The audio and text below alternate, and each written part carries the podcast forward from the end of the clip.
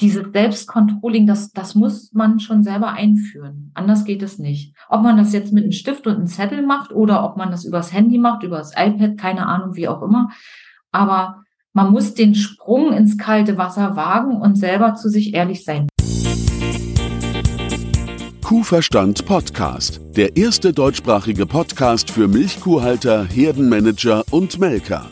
Erhalte Tipps und Impulse auf deinem Weg zu mehr älteren Kühen. Denn sie sind die Grundlage für mehr Gewinn und mehr Lebensqualität. Für dich und dein gesamtes Hofteam. Christian Völkner, der Gründer vom Club der alten Kühe, ist dein Pfadfinder auf deinem Weg zu gesünderen Kühen. Er arbeitet auf führenden Milchkuhbetrieben und berichtet von seinen Erkenntnissen. Los geht's! Hallo und herzlich willkommen zum Podcast. Kennst du das? Du schaust auf die Uhr und wunderst dich, dass es gleich schon wieder Zeit zum Melken oder Füttern ist. Am Wochenende fragst du dich, warum du eigentlich nicht das geschafft hast, was du dir vorgenommen hast. Dann bist du in diesem Podcast genau richtig. Mein heutiger Interviewgast hat bereits 100 Arbeitszeitmessungen in Praxisbetrieben durchgeführt. Eine Messung bedeutet, einen kompletten Arbeitstag von einer Person mit ihren Arbeitsabläufen zu erfassen. Sie sieht sowohl die Abläufe und natürlichen Zusammenhänge in der Milcherzeugung als auch die Wirtschaftlichkeit. Sie arbeitet eng mit Anke Römer zusammen. Oftmals möchte Anke Römer zu den verschiedensten Themen der Milchviehhaltung die wirtschaftliche Betrachtung aufgearbeitet haben. Und dann macht mein heutiger Interviewgast sich ans Werk. Seit 23 Jahren betrachtet sie die Herausforderungen in der Milcherzeugung aus der wirtschaftlichen Sicht. Sie sagt, die Wirtschaftlichkeit ist Grundvoraussetzung für den Fortbestand der Milchkuhbetriebe. Heute spreche ich mit ihr über das Thema der Arbeitsorganisation und auch über Arbeitsroutinen werden wir sprechen. Herzlich willkommen im Podcastgespräch Jana Harms. Hallo. Ja, schön, dass du heute dabei bist. Du warst ja auch schon mal im Club der alten Kühe. Ja, da ging es ja so ein bisschen um die äh, Altersstruktur der Kühe und da mal so auf wirtschaftliche Sicht drauf geguckt. Aber heute gucken wir mal auf das Thema Arbeitsroutinen. Ja, wie kommt es dazu, dass du diese Arbeitszeitmessung machst?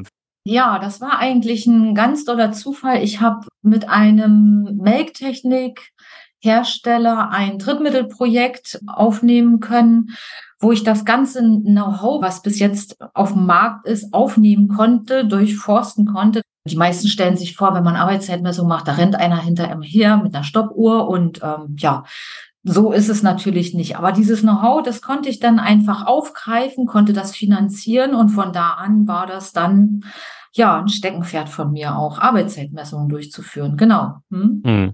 Ja, was hast du so festgestellt? Also man kann sich ja vorstellen, dass ähm, Kühe melken. Was macht man da? Man treibt die Kühe rein, äh, arretiert sie und dann geht das los mit Vormelken, Euterreinigung ansetzen, hm, wenn sie fertig sind, dann dippen und raus. Das sind so eine Vorgänge, wo man sich immer sagt, das geht immer so zack, zack, zack, ist total langweilig und jeder macht das Gleiche. Und was haben wir mit den Arbeitszeitmessungen rausgekriegt? Äh, äh, wird nicht immer gleich gemacht. Es ist innerhalb eines Betriebes von Mitarbeiter zu Mitarbeiter unterschiedlich. Und die Unterschiede, die rauszukriegen, ohne den anderen jetzt ähm, zu überfordern, das ist ein, das eigentliche Ziel unserer Arbeitszeitstudien. Ja, okay. Wenn ich in Kuhstall gegangen bin zum Melken, habe ich als erstes das Gatter rumgeschlagen und äh, neben dem Melkstand so ein bisschen die eine Gruppe zur Seite, dass die andere Gruppe kommen konnte, weil die musste über den Futtertisch. So, das habe ich als erstes gemacht. Und dann habe ich erst äh, angefangen, den Melkstand vorzubereiten. Dann konnten nämlich schon mal die Kühe rumtrotten. Genau, und das ist eine Arbeitsroutine, dass man sich genau überlegt, wann muss ich welchen Arbeitsschritt machen, damit ich mir einen Arbeitsgang einspare. Und das hast du schon, ja, hast du schon hm. cool hingekriegt. Ich weiß nämlich, dass man es auch so machen kann, dass man erst den Melkstand vorbereitet und dann die Gatter schwenkt. Nur der Vorteil ist halt, wenn man es andersrum macht, dann sind schon mal ein paar Kühe da, ne? Genau. Und wie der Herdentrieb so ist, der Rest kommt eigentlich hinterher. Ja, genau. Melkst du in einem Melkstand und möchtest deinen Melkprozess optimieren? Dann möchte ich dir den Sponsor der heutigen Podcast-Folge vorstellen, ADF Milking. Und zwar bauen die ein intelligentes Melkgeschirr, das du in jedem Melkstand nachrüsten kannst. Damit lässt sich das Dippen und auch die Zwischendesinfektion automatisieren. Es ist mit einer simplen Technik ausgestattet. Es lohnt sich da auch mal Videos anzuschauen und sich damit zu befassen.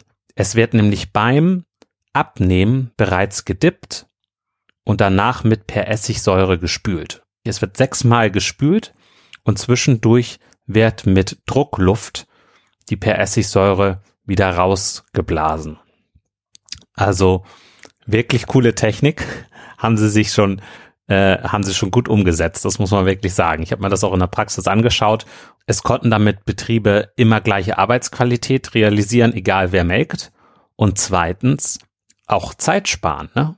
Klar, Dinge, die automatisiert sind, müssen nicht vom Melker erledigt werden. Und eventuell kannst du dadurch echt richtig Arbeitszeit einsparen. Dann entwickelt sich ADF ja immer weiter. Und nun setzen sie dem Ganzen noch die Krone auf mit ADF Invent.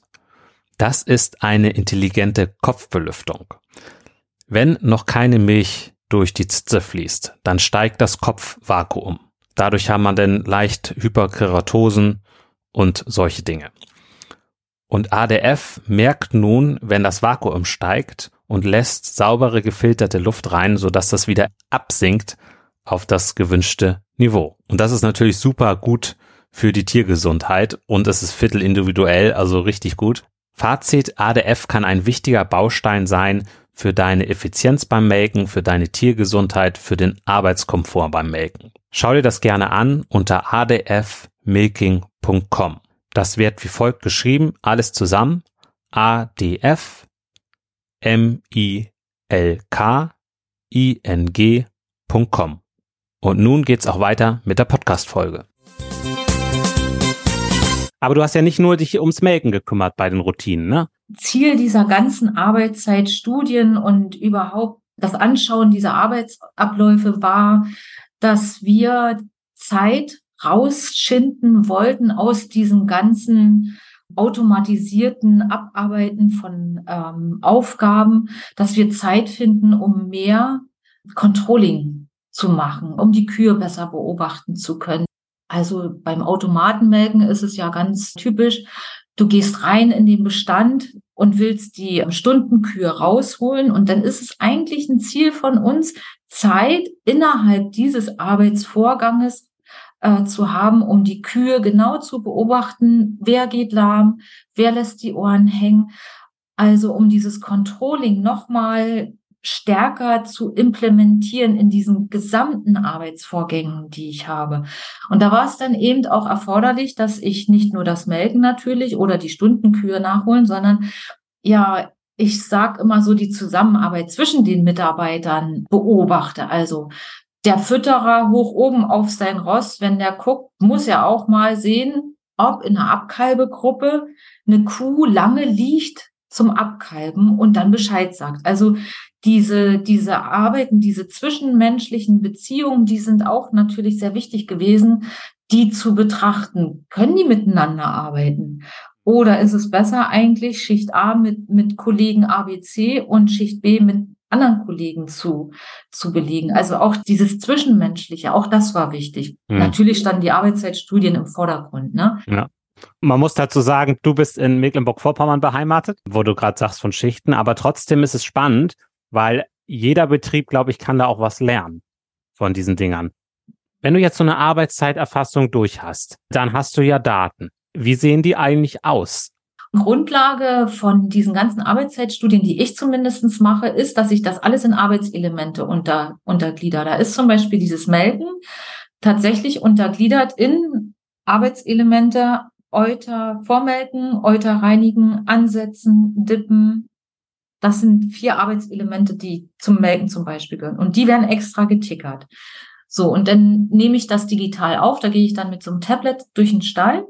Die Datei wird ausgelesen und dann kriege ich, die exportiere ich tatsächlich in eine Excel-Tabelle. Und die werden dann statistisch verarbeitet und in Planzeitdaten umgewandelt. Und mit diesen Planzeitdaten kann ich im Grunde genommen für jeden Betrieb, der mit diesem Melkstand melkt, mit unterschiedlichen Bestandsgrößen dann eine Planung durchführen. Also Anhaltsdaten. Ne? Und das Ziel, was ich habe, ist, ist für Betriebe im Grunde genommen Arbeitsabläufe zu schreiben, die jeder versteht. Das ist ja schwierig, weil wir mit ausländischen Mitarbeitern ganz viel schon arbeiten. Mhm oder mit ungelernten Mitarbeitern. Und das wird in den nächsten Jahren noch ganz doll zunehmen, denke ich. Also, dass so Arbeitsabläufe geschrieben werden, die feststehen. Also, du kannst nicht mehr davon ausgehen, dass du jetzt mit Mitarbeitern arbeitest, die den Beruf erlernt haben. Nimm mal die Abkalbung zum Beispiel. Die werden nicht mehr wissen, wann sie helfen müssen oder wann nicht. Mhm um diese Arbeitsabläufe routiniert ablaufen zu lassen und zu wissen, wann setze ich zu jedem, zu, zu welcher Arbeit, welchen, welche Arbeitskraft ein. Dazu sollen diese Unterlagen auch gebraucht werden, um auch Wochenpläne, äh, Wochenpläne, Monatspläne und Jahresarbeitsablaufpläne zu schreiben. Was ist das Ziel von Arbeitsroutinen? Der Vorteil, so wie ich es verstehe, ist, wenn du das mal schriftlich aufgeführt hast, du kannst mit deinen Mitarbeitern darüber sprechen und du kannst ihnen ja auch eine Anleitung geben. So hat es zu sein, so ist unser Vorgehen. Das hat ja im Prinzip, wenn man sich hinguckt bei äh, den Autoherstellern und so, die haben ja auch ein ganz genaues Vorgehen, wie setzen sie das Auto zusammen, was kommt zuerst. So. Genau. Es kommt auch aus der Autoindustrie. Ja, wir haben es natürlich mit Lebewesen zu tun. Dennoch haben wir ja mit den Kühen immer wieder die gleichen Prozesse. Wir, wir haben das Melken, wir haben das Füttern und das macht das halt Sinn, so immer wieder gleich zu gestalten, dann ist es auch für die Kuh schön, weil die ist ja ein Routinetier. Also die liebt, die liebt ja die Routine, ne?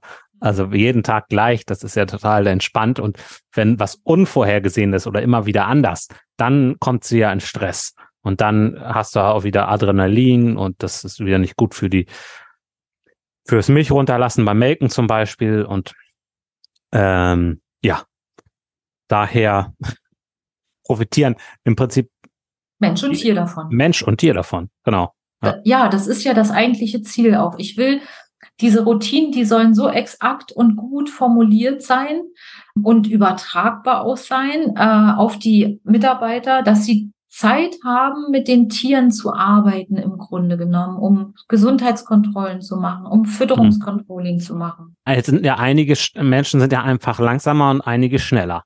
Ne? Das ist ja manchmal so, ne? Ja. Dann, ja, dann wird es ja schon schwieriger mit den ganzen Routinen dann, ne? Ja, aber da ist so eine kleine Flitzemaus, die rennt hier 1000 Kilometer am Tag, ne, und macht das alles hektisch.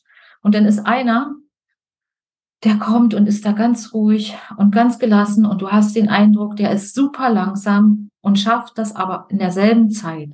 Also da muss man sich die, die Leute dann wirklich richtig angucken und auch die Ergebnisse angucken. Dauert das wirklich länger? bloß weil der so einen ruhigen Eindruck macht. Das ist in der Regel ist das nicht so. Also gerade dieses, wollen wir mal ehrlich sein, diese ruhige, gelassene Art ist das, was den Tieren gut tut. Also es ist auch gut, mal eine Arbeit langsamer zu machen. Ja. Das glaube ich auch, gerade bei Kühen. Das ist so, die danken das dann einem. Also eine erfolgreiche Arbeitsroutine, ja, was zeichnet die aus? Woran kann ich das erkennen, dass ich die habe? Das erste ist, dass die Arbeit tatsächlich in einer bestimmten Zeiteinheit geschafft wird, und zwar immer, ähm, dass da auch noch Zeit übrig bleibt, um Lampen zu putzen und dass die Mitarbeiter zufrieden sind hm. und nicht gestresst sind. Das sind eigentlich die drei Faktoren. Bei mir sind ja auch viele Zuhörer, die haben jetzt kleinere Betriebe. Also Familienbetriebe und so und kleiner und die erfassen gar nicht die Arbeitszeit. Ne? Also die sind selbstständig und die gehen raus und da äh, wird, wird halt gemacht den ganzen Tag und hinterher weiß man eigentlich gar nicht, was man so den ganzen Tag gemacht hat. Mhm. So, was rätst du denn so jetzt jemanden, der, der ist mal froh, dass er mal ein bisschen Zeit findet, das Podcast hören hier, aber äh, er sieht gar nicht so richtig, wie, wie er das jetzt auch noch schaffen soll, sich das mal so ein bisschen vor Augen zu führen, womit er die Zeit verbringt. Mhm. Ähm, weil, weil er so schon zu, so viel hat. Was rätst du? Ja, ja. Ja, im Grunde genommen gibt's da zwei Möglichkeiten. Ne? Die erste werden alle verneinen, wenn ich sage, hm, guckt mal auf die Uhr und schreibt euch einfach mal auf, wann ihr was macht. Das ist ja eine ganz einfache Aufgabe und ganz einfach so sich selbst zu überprüfen. Ne? Da werden die meisten sagen, ah, naja, also wenn ich das jetzt auch noch machen soll, dann wäre ich ja gar nicht fertig. Die zweite Geschichte, und die beobachte ich selber an mir auch oft, ähm, dass ich mich abends frage, warum bist du eigentlich unzufrieden? Ja, du hast deine Arbeit nicht geschafft. Hm, gut. Warum eigentlich nicht? Was hast du den ganzen Tag gemacht und wie hast du es vor allen Dingen gemacht? Also, du sitzt vorm Rechner, so geht mir das jetzt zum Beispiel, du sitzt vorm Rechner, arbeitest an einer Sache, plötzlich fällt dir ein, du musst noch mit Christian Völkner telefonieren, weil ihr wolltet einen Podcast machen. Und schon unterbrichst du deine Arbeit und deine Gedankengänge und musst dich wieder neu reinfinden. Und so ist das auf dem landwirtschaftlichen Betrieb, denke ich genauso, dass man sich morgens tatsächlich mit der Frau berät und sagt, was müssen wir heute außer diesen Standardaufgaben eigentlich noch schaffen? Und wie verkürze ich die im Grunde genommen? Kann, also es ist ja nie einer alleine auf dem Betrieb im Grunde genommen. Kann einer das schneller, besser, intensiver durchführen, habe ich dazu eine habe ich eine, die Möglichkeit, eine andere Arbeit effektiver zu machen. Also dieses Selbstcontrolling, das, das muss man schon selber einführen. Anders geht es nicht. Ob man das jetzt mit einem Stift und einem Zettel macht oder ob man das übers Handy macht, übers iPad, keine Ahnung, wie auch immer. Aber man muss den Sprung ins kalte Wasser wagen und selber zu sich ehrlich sein, denke ich zumindest. Und wir haben das mal im Club gemacht, das ist schon ein bisschen her, aber da haben wir mal so eine kleine Challenge gemacht und da haben mehrere Clubmitglieder dann mitgemacht und dann äh, mal für einen Tag notiert, wann sie was gemacht hatten. Hatten wir auch so eine große Liste und so. Das war schon interessant, weil ähm, da auch, weil ich auch vorher gefragt habe, was meint ihr, in welchen Bereichen macht ihr wie viel Arbeitszeit? Ne? So, so auch prozentual und so. Nachher war das durchaus ganz anders. Aber immer ist natürlich auch jeder Tag ein bisschen anders, ne? weil im einen ging dann was mit der Biogasanlage kaputt. so, und dann ändert sich natürlich der ganze Tag ein bisschen. Ähm, das äh, gibt's natürlich. Ja, es ist total spannend. Man muss einfach die Zeit auch vernünftig äh, finanziell bewerten, finde ich. Wenn ich jetzt zum Beispiel selber repariere, kann ich in der Zeit nicht weit was anderes tun. Ich kann ja nur eine Sache zur Zeit machen. Und wenn ich das jetzt reparieren lasse, dann kostet es mir ja so und so viel. Aber was kostet es mich zum Beispiel, dass ich mich nicht um mein Fütterungskontrolling kümmere, weil ich jetzt repariere. So, mhm. Ne? Ja, zum Beispiel. Und, mhm. und, das muss man halt, äh, und dieses, äh, man sieht immer die Kosten, die kommen, wenn man was nicht tut, aber das, was einem entgeht, weil man was unterlässt, das sieht man nicht und bewertet man nicht. Und das, finde ich, ist eine der großen Knackpunkte, in dieses Denken reinzukommen. Ja. Und dann sagt man nämlich auch irgendwann, weißt du was, egal, ich, äh, ich äh, bezahle jetzt äh, den Lohnunternehmer zum Gülle fahren oder was, damit ich Zeit im Stall habe, zum Beispiel. Zum Beispiel, ja. Hm. Ist bei uns auch ein großer Trend, ja. Ich unterscheide immer gerne im Betrieb arbeiten und am Betrieb arbeiten. Ne? Und im Betrieb arbeiten ist ja, äh, wird, wird ja, ist, wird ja automatisch gemacht, ganz viel und ist auch wichtig, weil wenn man das nicht machen würde, dann wird der ganze Betrieb nicht laufen. Ne? Also hm. wenn ein Tag nicht im Betrieb gemolken wird, dann äh, ja. Das geht nicht. Das geht nicht, genau, muss gemacht werden. Aber wenn man nie am Betrieb arbeitet, was ja faktisch auch nicht vorkommt, es wird immer auch ein Stück am Betrieb gearbeitet, aber halt oft anteilmäßig zu wenig, dann bleibt man so ein bisschen stecken, ne? Dann kommt diese ja. Betriebsblindheit, dann ja, ja, genau. äh, kommt man so ein bisschen in so ein, fährt man sich so ein bisschen festbildlich gesprochen. Ja, ja, man muss auch eine Vision haben. Man muss ja wissen, wie, wo will man denn in fünf oder zehn Jahren mit dem Betrieb hin? Wie soll er sich entwickeln? Wie passt das in die politische Situation rein? Ne, da muss man einfach viel Zeit investieren, um darüber nachzudenken, wo will ich eigentlich hin mit meinem Betrieb in dem hm. Bedingungen, unter den Bedingungen, die ich habe. Ja. Was unterscheidet denn die Betriebe, die jetzt die Arbeitsroutinen gut im Griff haben und die sie nicht gut im Griff haben? Also so, was, was siehst du da? Du bist ja viel rumgekommen. Hm.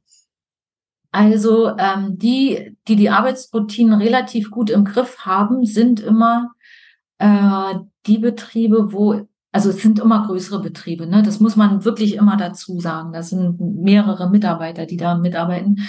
Das sind aber die Betriebe, die vom Herdenmanagement und Herdenmanager heißt ja auch Personal Manager im Grunde genommen, wenn der weiß, was er tut. Und wenn er weiß, wie die Mitarbeiter am besten einzusetzen sind, wie die Abläufe sind und wenn er mit seinen Mitarbeitern auch gut umgeht. Das sind die, die besten Arbeitsroutinen haben.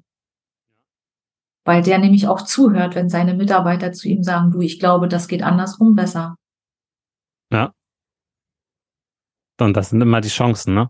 Das ist auch die, die Mega-Chance, die meistens total vernachlässigt wird. Wenn ein Mensch von außerhalb neu auf einen Hof kommt, der hat ja eine ganz andere Brille auf. Das ist, das ist so ein wertvoll, äh, der kann so wertvolle Impulse liefern.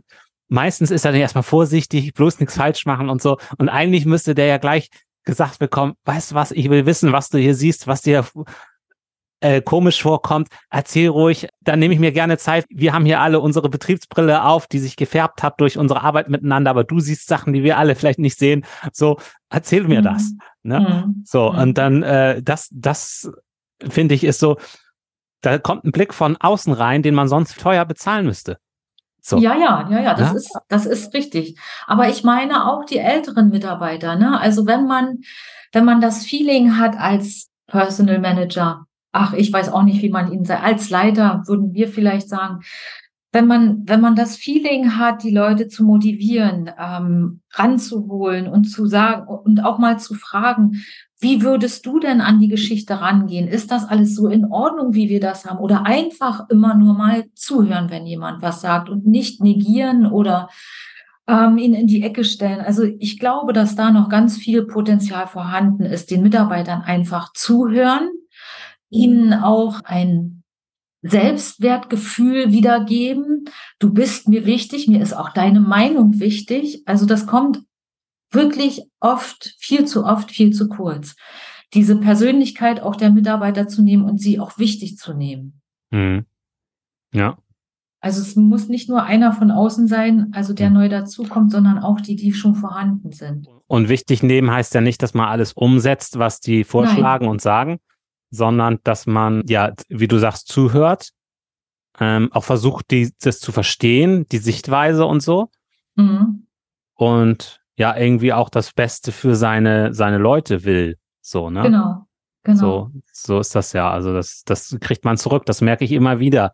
Ähm, dieses, es ist auch so ein bisschen, diese, wenn so soziale Interaktion funktioniert ja dann gut, wenn man auch für die anderen was Gutes will und dann sollte das eigentlich auch zurückkommen. Birgt natürlich die Gefahr, dass es hier und da auch mal enttäuscht wird. Aber ich persönlich habe mir gesagt, ich werde lieber hier und da mal enttäuscht, als mir dieses, dieses Glücksgefühl entgehen zu lassen, wenn dann wieder was zurückkommt und hm. so, ne? Ja, also es ist auch spannend zu beobachten, ähm, wie die Teams so miteinander ähm, arbeiten. Ähm, es ist relativ schwierig, immer so einen Vorgesetzten so anzuerkennen. Ne? Also ähm, meistens sind die ja sowieso ähm, ja eben vorgesetzt und ähm, aber wenn wenn die wirklich ein super Team sind, dann läuft das wie am Schnürchen. Und da ist das auch kein Ding, wenn da mal irgendwas passiert, was nicht in die Abläufe reingeht. Was weiß ich, wenn zum Beispiel ein Schwerabkalber oder eine äh, durchgeführt werden muss, dann ist das kein Problem. Dann wissen alle, was zu tun ist. Alle wissen, wo die Geräte sind. Das ist übrigens auch noch ein ganz tolles Thema. Arbeitsmittel. Das gehört auch ganz doll Arbeitsorganisation und Routine noch mit rein. Ich muss wissen, wo mein Besen steht und muss nicht drei, erst drei Kilometer laufen, um den zu holen.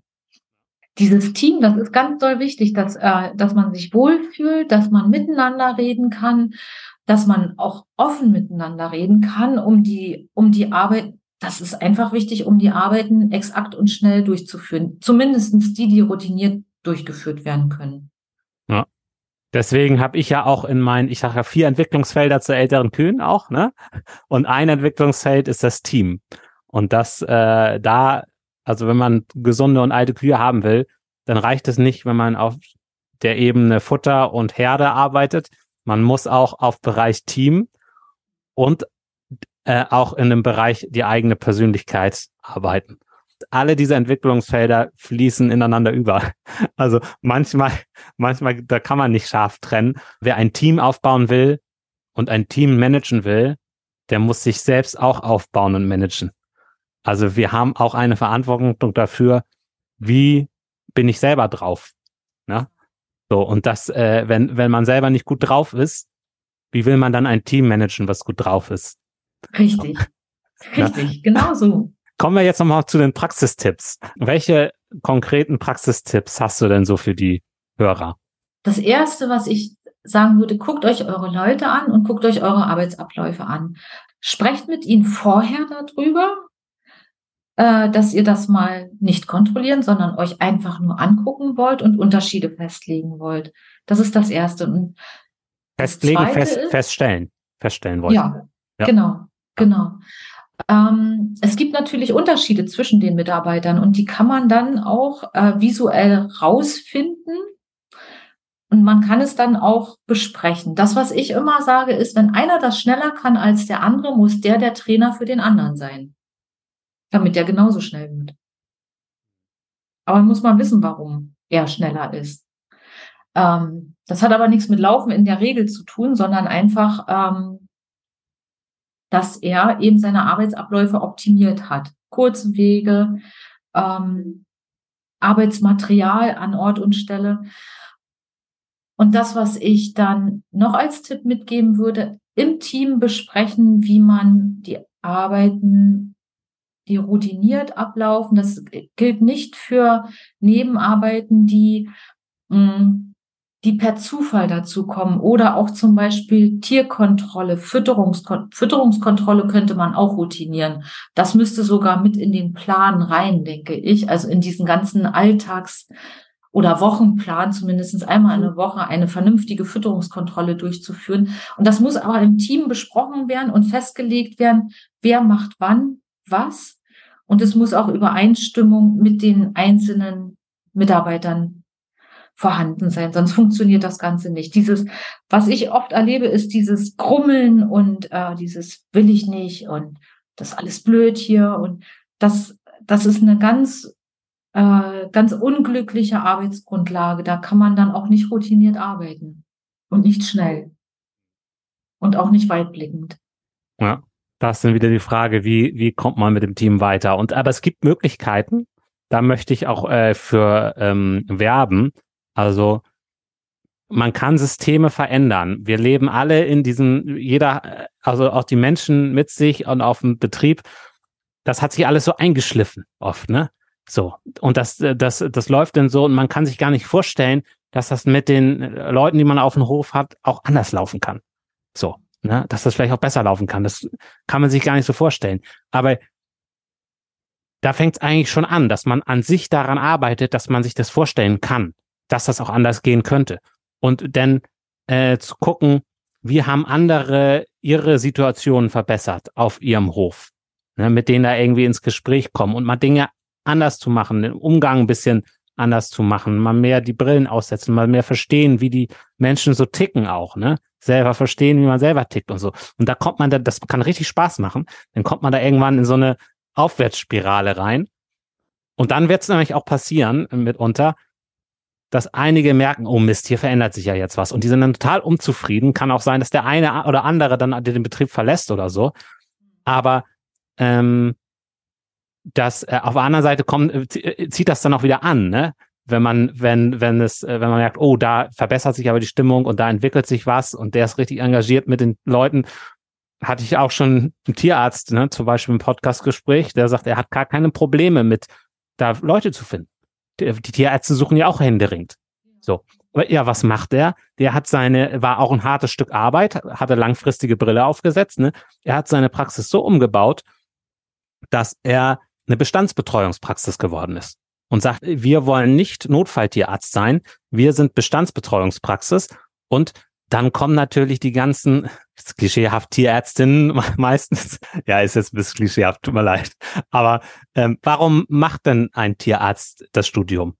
Weil er eigentlich den Tieren helfen will und was Gutes tun will. Und wenn er merkt, er macht die ganze Zeit Feuerwehrarbeit, dann macht es halt keinen Spaß. So. Und wenn man dann in so einer Praxis ist, dann kommt man da halt gerne hin. So. Genau. Ja. Der Tierarzt ist dazu da, die Tiere gesund zu erhalten und nicht gesund zu machen. Also die müssen von, die müssen einfach gesund sein. Das ist ja auch, ist ja bei uns auch so.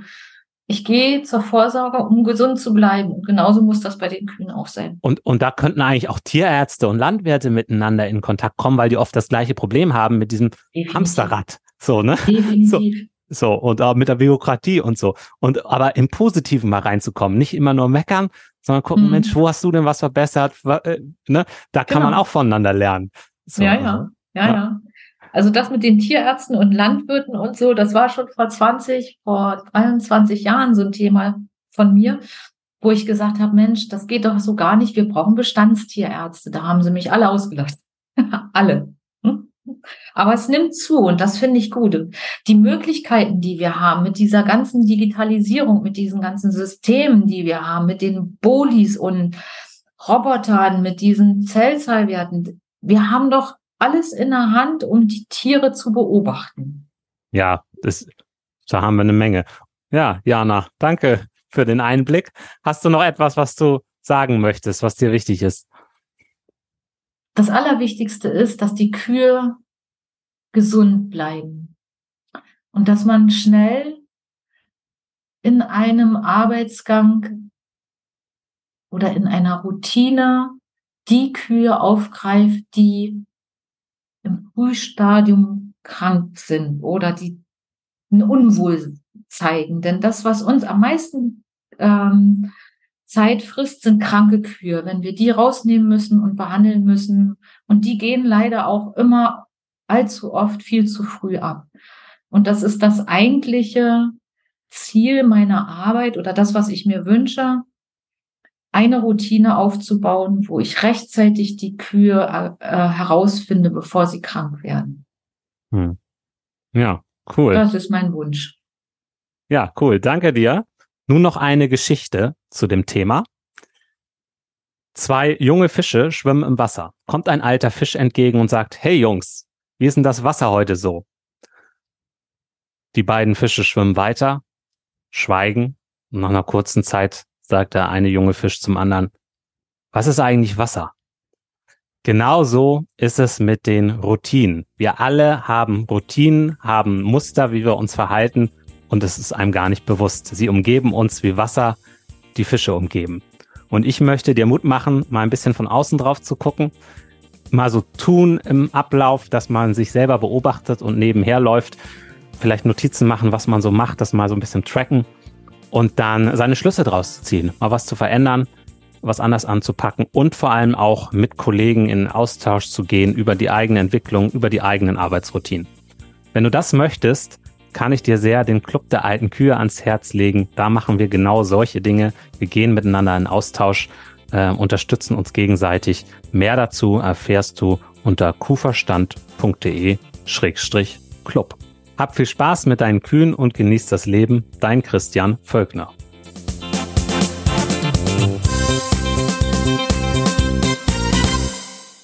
Mehr Kuhverstand auf www.kuhverstand.de. Und immer daran denken, der Erfolg mit Kühen beginnt im Kopf der Menschen.